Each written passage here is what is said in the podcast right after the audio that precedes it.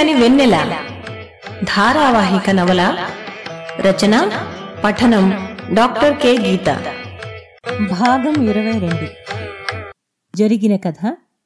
అమెరికాలో తన తల్లి స్నేహితురాలు స్త్రీలకు సహాయం చేసే సంస్థ సహాయను నడిపే ఉదయనిని కలవడానికి వస్తుంది ఈ సమీర. ఉదయని పట్ల చాలా మంచి అభిప్రాయం కలుగుతుంది సమీరకి. నాలుగు నెలల గర్భవతైన సమీర తనకు విడాకులు తీసుకోవాలనుందని అందుకు దోహదమైన పరిస్థితుల్ని చెబుతుంది. ఉదయిని తన్మయ కథ చెప్తాను విన్నాక ఆలోచించుకోమని చెప్తుంది ఈ సమీరతో. చుట్టాల పెళ్ళిలో కలుసుకున్న తన్మయి శేఖర్లకు పెద్దవాళ్ళ అనుమతితో పెళ్ళి జరుగుతుంది. విశాఖపట్నంలో కొత్త కాపురం ప్రారంభిస్తారు. పెళ్ళైన సంవత్సరంలోనే అబ్బాయి పుడతాడు. ఎంఏ మొదటి సంవత్సరం పరీక్షల మొదటి రోజు తన్మయికి బాగా బెదురు పట్టుకుంది. ప్రశ్నపత్రం చదివే ముందు కళ్ళు మూసుకుని గట్టిగా ఊపిరి పీల్చింది. సరిగ్గా సగం రాశాక సబ్జెక్టు ప్రొఫెసర్ వచ్చి అందర్నీ ఉద్దేశించి ఏవైనా సందేహాలున్నాయా? అన్నాడు.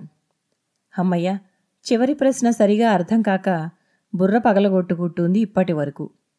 తన్మయి లేచి నిలబడింది. సమాధానంగా ప్రొఫెసరు భ్రుకుటి ముడివేసి అసలు నువ్వెప్పుడైనా నా క్లాసుకు వచ్చావా? అని సీరియస్గా అడిగాడు. అనుకోని ప్రశ్నకు బెత్తరిపోయి నీళ్ళు నమ్ములుతున్న తన్మయి వైపు తీక్షణంగా చూస్తూ ఎన్నోసార్లు క్లాసులో ఈ ప్రశ్నకు సంబంధించిన వివరాలు మాట్లాడుకున్నాం. ఇప్పుడిక్కడ ఈ ప్రశ్నకు అర్థం నీకు కొత్తగా చెప్పాలా? క్లాసుకు రానివాళ్ళు చదువులకి యూనివర్సిటీలకి ఎందుకొస్తారో అని విసుగ్గా అన్నాడు. అప్పటికే తెలియని భయంతో బిక్కచచ్చిపోయిన తన్మయికి కళ్ళల్లోకి వెంటనే నీళ్ళు వచ్చేసాయి. ఆయన వెళ్ళిన ఐదు నిమిషాల తర్వాత కూడా కళ్ళొత్తుకుంటూ పరీక్ష రాస్తున్న తన వైపు ఇన్విజిలేటరు జాలీగా చూస్తూ మంచినీళ్ళు తాగుతారా? అన్నాడు. తన్మయి వద్దన్నట్టు తల ఊపింది. మంచినీళ్ళ కోసం బయటకు వెళ్ళొచ్చే సమయం కూడా వృధా చేయడం ఇష్టం లేదు తనకి. తనకి పరీక్షలు అతి ముఖ్యం. పరీక్ష రాసి బయటకు వచ్చాక అనంత వెనకే వస్తూ రాజు చెప్పాడు ఏం బాధపడకు. ఆ ప్రొఫెసరు నిజానికి చాలా మంచివారు. ఆయన అలా మాట్లాడకపోతేనే ఆశ్చర్యపోవాలి. మన హెడ్ ఆఫ్ ద డిపార్ట్మెంట్గా ఆయన మొదటగా అటెండెన్స్ పట్టించుకోవాలి కదా. నువ్వెందుకు క్లాసులకు రాలేకపోయావో? నీ పరిస్థితులేమిటో తెలియక అని ఉంటారు. నాతోరా ఆయనకు పరిచయం చేస్తాను అంది. తన్మయి వద్దు అనంత నాకిప్పుడు ఎవరితోనూ మాట్లాడాలని లేదు అంది నిరాసక్తంగా. డిపార్ట్మెంట్లోకి ఆహ్వానిస్తూ కౌన్సిలింగ్ రోజు ఆయన అభినందనగా నవ్విన నవ్వు ఇంకా గుర్తుంది తనకి. అలాంటిది ఈవేళ ఇలా. నిజమే. డిపార్ట్మెంట్ హెడ్ క్లాసుకే వెళ్ళలేకపోయిన దౌర్భాగ్యం తనది. అంతేనా? లౌక్యం చేతకాని తను మధ్యలో ఒకటి రెండుసార్లు ఆయన ఎదురుపడినప్పుడు తన మానాన తను ఏదో ఆలోచనల్లో ఉండి నమస్కారం పెట్టడం కూడా మర్చిపోయింది. ఆ మరింకే. మీ వైపు నుంచి కావలసినన్ని తప్పిదాలున్నాయి అటెండెన్స్తో పాటు. అయినా అవేం పట్టించుకోకండి. మనందరకు ఇప్పుడు కావలసినవి ప్రశంసలు కాదు మార్కులు. అన్నాడు కరుణ వాతావరణాన్ని తేలిక చేస్తూ. కరుణ వైపు పరీక్షగా చూసింది.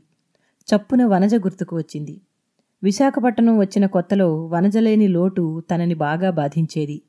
అదిప్పుడు అనంత రూపంలోనూ కరుణ రూపంలోనూ తీరుతోంది. అయినా ఎందుకో తన్మయి తేలికగా తీసుకోలేకపోయింది. మొన్నటికి మొన్న తెలుగు ఎంఏ చదివి ఏం చేస్తారనే ప్రశ్న. ఇప్పుడు ఇంత కష్టపడి చదువుతున్నా క్లాసులకు అటెండ్ కాలేకపోతుందన్న బాధ. ఆయన అన్నారని కాదు. క్లాసులు ఎగ్గొట్టడం వల్ల తనకు సబ్జెక్టుల పట్ల అవగాహన సరిగా ఉండడం లేదు. శేఖర్తో ఈ విషయం మాట్లాడాలి. ఇక అతని గురించి భయపడుతూ కూర్చోవడం వల్ల ఉపయోగం లేదు. దృఢంగా అనుకుంది. శేఖరు మర్నాటితో చివరి పరీక్ష అనగా ఆ రాత్రి వచ్చాడు. వస్తూనే బాబుని వదిలేసి వచ్చేసావా? నువ్వు అసలు తల్లివేనా? అన్నాడు. ఇలాంటిది జరుగుతుందని తనమైకి బాగా తెలుసు. కాబట్టి ముందే తయారు చేసుకున్న సమాధానం చెప్పింది. అది విని ఆహా మీ ఓళ్ళకి మనవడి మీద అంత ప్రేమే ఉంటే ఆడి పుట్టినరోజు ఎందుకు జరిపించలేదో? అని ఇదిగో ఇదే చివరిసారి. ఇంక మీదట ఆడు మన దగ్గర లేదా మా ఇంట్లో మా అమ్మా నాన్నల దగ్గర మాత్రమే పెరుగుతాడు. అంతేగాని డబ్బుకు లంకెట్టుకుని బతికే మీ ఓళ్ళ మధ్య కాదు. అర్థమైందా? అన్నాడు. తన్మయి ఇవన్నీ విని చెవికెక్కించుకునే ఆలోచనలో లేదు. ఏ పని చేస్తున్నా కళ్ళ ముందు పరీక్షలు పుస్తకాలు అంతే. అర్ధరాత్రి దీక్షగా ముందు వరండాలో చాపేసుకుని పుస్తకాల ముందు కూర్చున్న తన్మయిని ఆశ్చర్యంగా చూస్తూ నీకు పిచ్చి బాగా ముదిరిందే అన్నాడు. అదేమి మాట అన్నట్టు అతని వైపు చూసింది తన్మయి. చదివింది చాలే రేపు పొద్దున్న మా తాతగారి ఇంటికి వెళ్ళాలి మనం అన్నాడు. అదిరిపడింది తన్మయి. రేపా చివరి పరీక్ష రేపు ఎల్లుండి వెళ్దాం అంది. యాదవ పరీక్షలు మానేస్తే వచ్చే నష్టమే ఏమీ లేదు. అయినా నీకు లెక్కేముందిలే? చదువు తప్ప వేరే ప్రపంచం లేదు కదా తమరికి? రేపు మన పెళ్ళి రోజనైనా గుర్తుందా? అది నేను చెప్పాలా? పెళ్ళి రోజు తనెలా మర్చిపోతుంది? ఎన్నో కలలతో చేసుకున్న పెళ్ళి ఇది.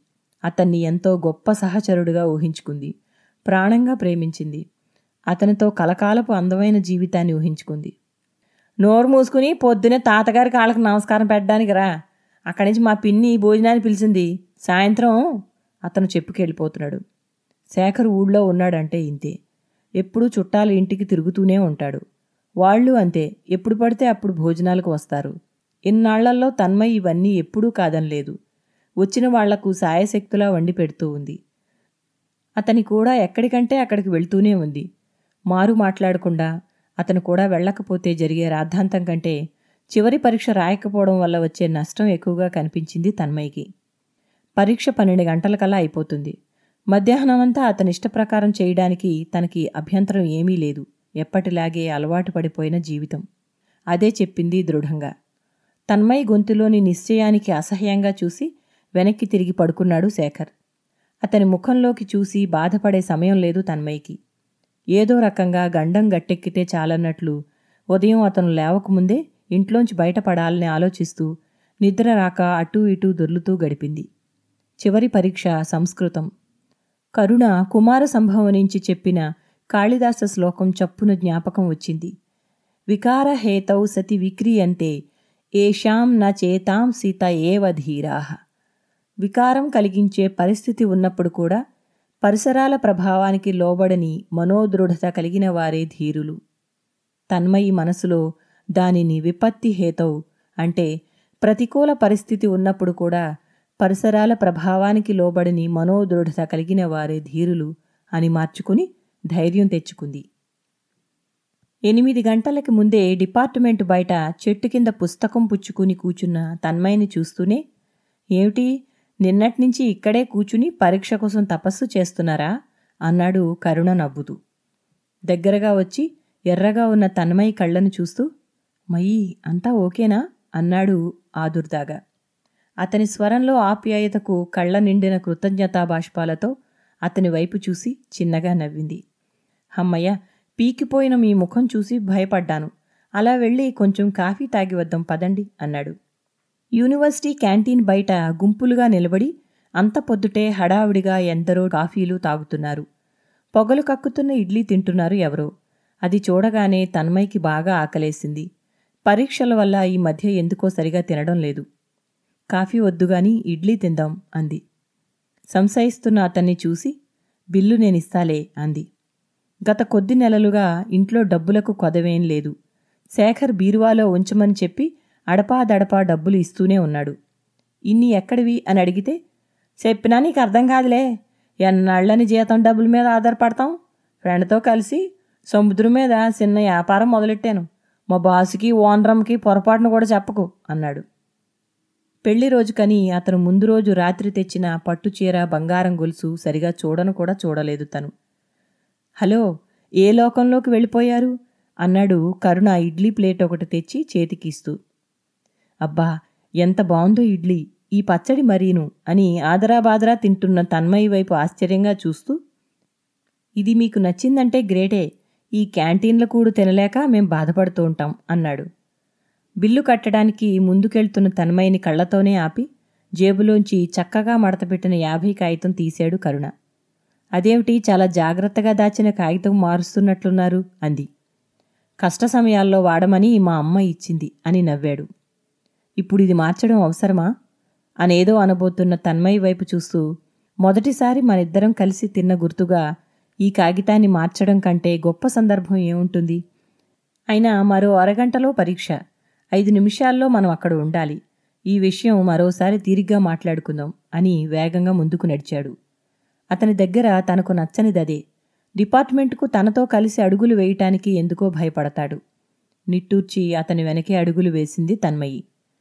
పరీక్ష రాసి బయటకు వచ్చాక చాలా నిస్సత్తువ వచ్చేసింది తన్మయ్యకి అన్ని పరీక్షలు సజావుగా రాసిన ఆనందము పరీక్షల వల్ల కలిగిన ఒత్తిడు. అందరం సినిమాకి వెళ్దాం అంది అనంత.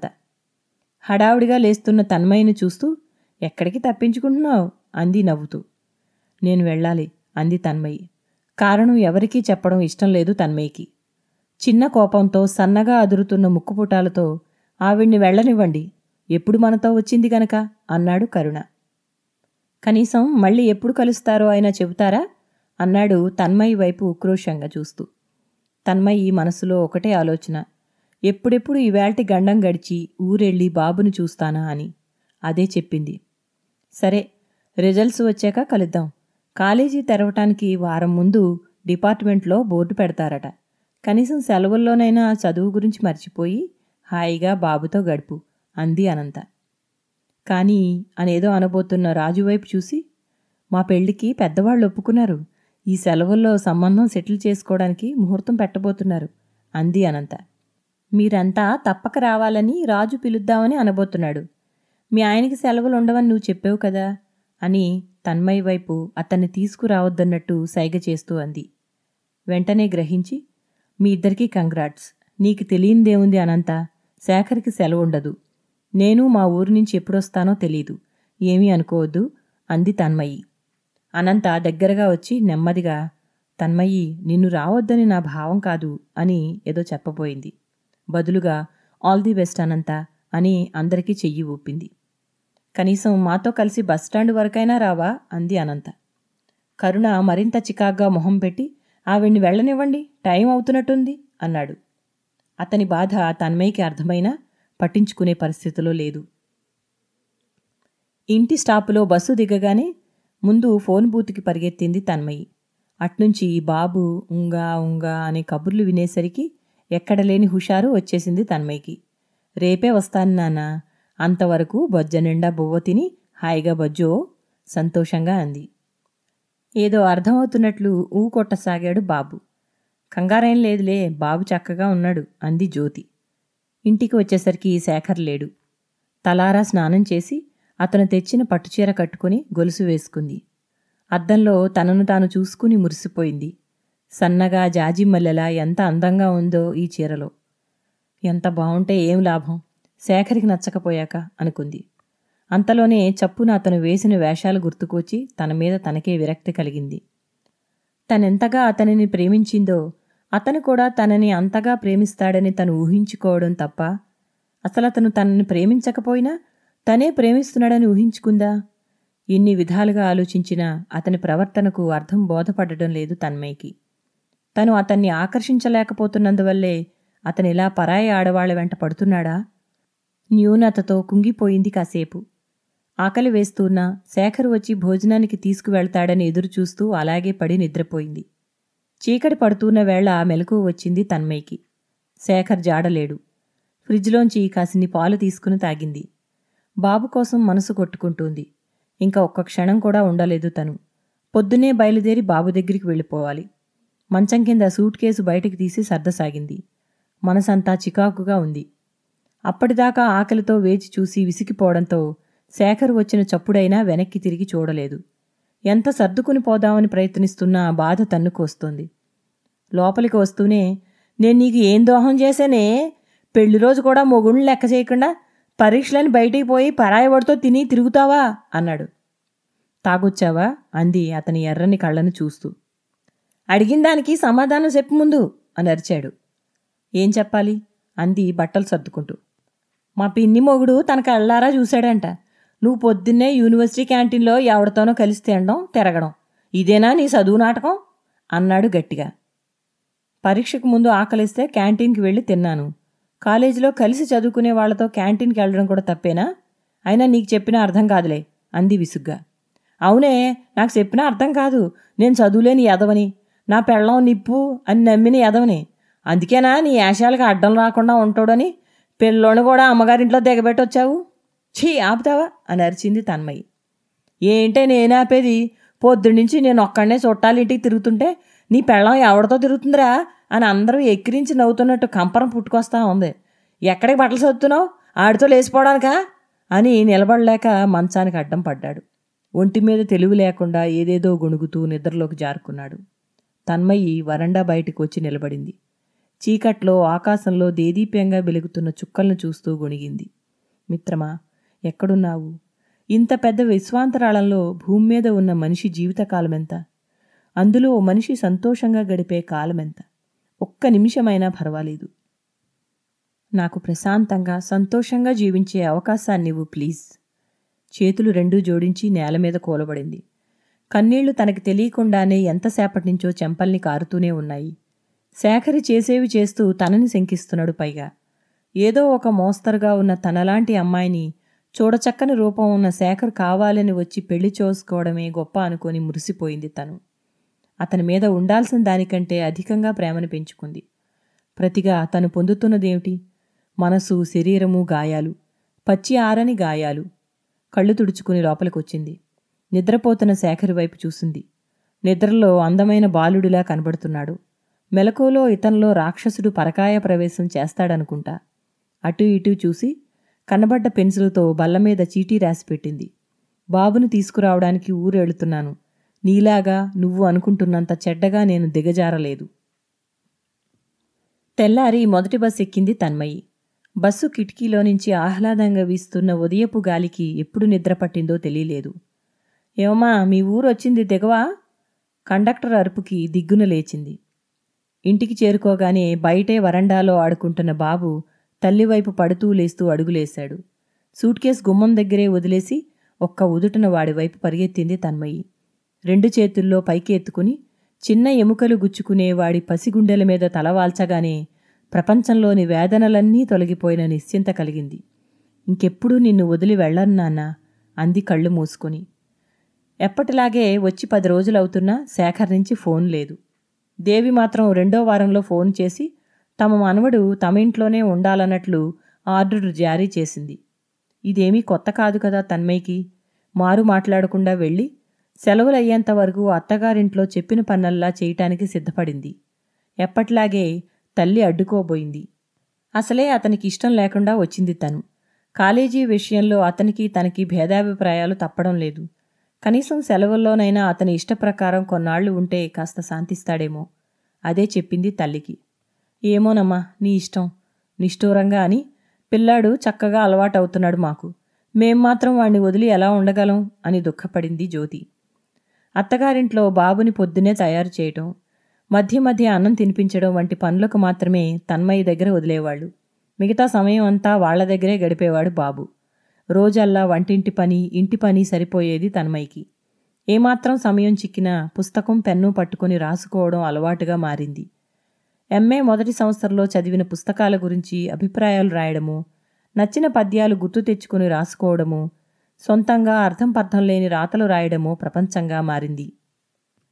కలర్ టీవీలో దూరదర్శన్ కాకుండా కొత్తగా మొదలైన టీవీ ఛానల్కి ఇంటి వాళ్ళంతా అతుక్కుని కూచుంటే తన్మయి కాగితాల మధ్య గడపడాన్ని అత్తగారు చాలా విచిత్రంగా చూసేది. అసలు ఏం రాస్తుందో అని కుతూహలం బాగా పెరిగిపోయినట్లు ఆవిడ ముఖమే చెప్తూ ఉండేది. ఓ రోజు తన్మయి స్నానానికి వెళ్ళొచ్చే సమయానికి పుస్తకం తెరిచి ఉండడం కనిపించింది. అందులో అజ్ఞాతమిత్రుడి ఉత్తరం పేజీ దగ్గర ఆగిపోయిన చదువరి మనస్థితిని ఊహించుకుని నవ్వుకుంది. వారంలో సెలవులవుతాయనంగా బాబుని ఒళ్ళో ఆడిస్తున్న దేవి దగ్గరికి వెళ్ళింది తన్మయి. అత్తయ్య రేపు ఎల్లుండుల్లో నేను వైజాగ్ బయలుదేరతాను అంది. ఎందుకు? అంది తన్మయ్య వైపు చూడకుండానే. అసలు ఆ ప్రశ్నకు అర్థం బోధపడలేదు తన్మయ్యకి. మా ఇంటికి అంది స్థిరంగా. శేఖరు నాతో చెప్పాడు నువ్వు అక్కడ చేస్తానా పనులు. నువ్వు ఇప్పుడు గొప్ప చదువు చదివి ఎవరిని ఉద్ధరించక్కర్లేదు. మా దగ్గరే ఉండు. శేఖర్ కుదిరినప్పుడు వచ్చి చూసేళ్తాళ్ళే అంది కఠినంగా. తన్మయ్యకి భయంతోనూ ఆందోళనతోనూ దుఃఖం గబుక్కును ఉబుకింది గొంతు పూడుకుపోయింది. ఏమీ మాట్లాడలేక కాళ్ళు వణకసాగాయి.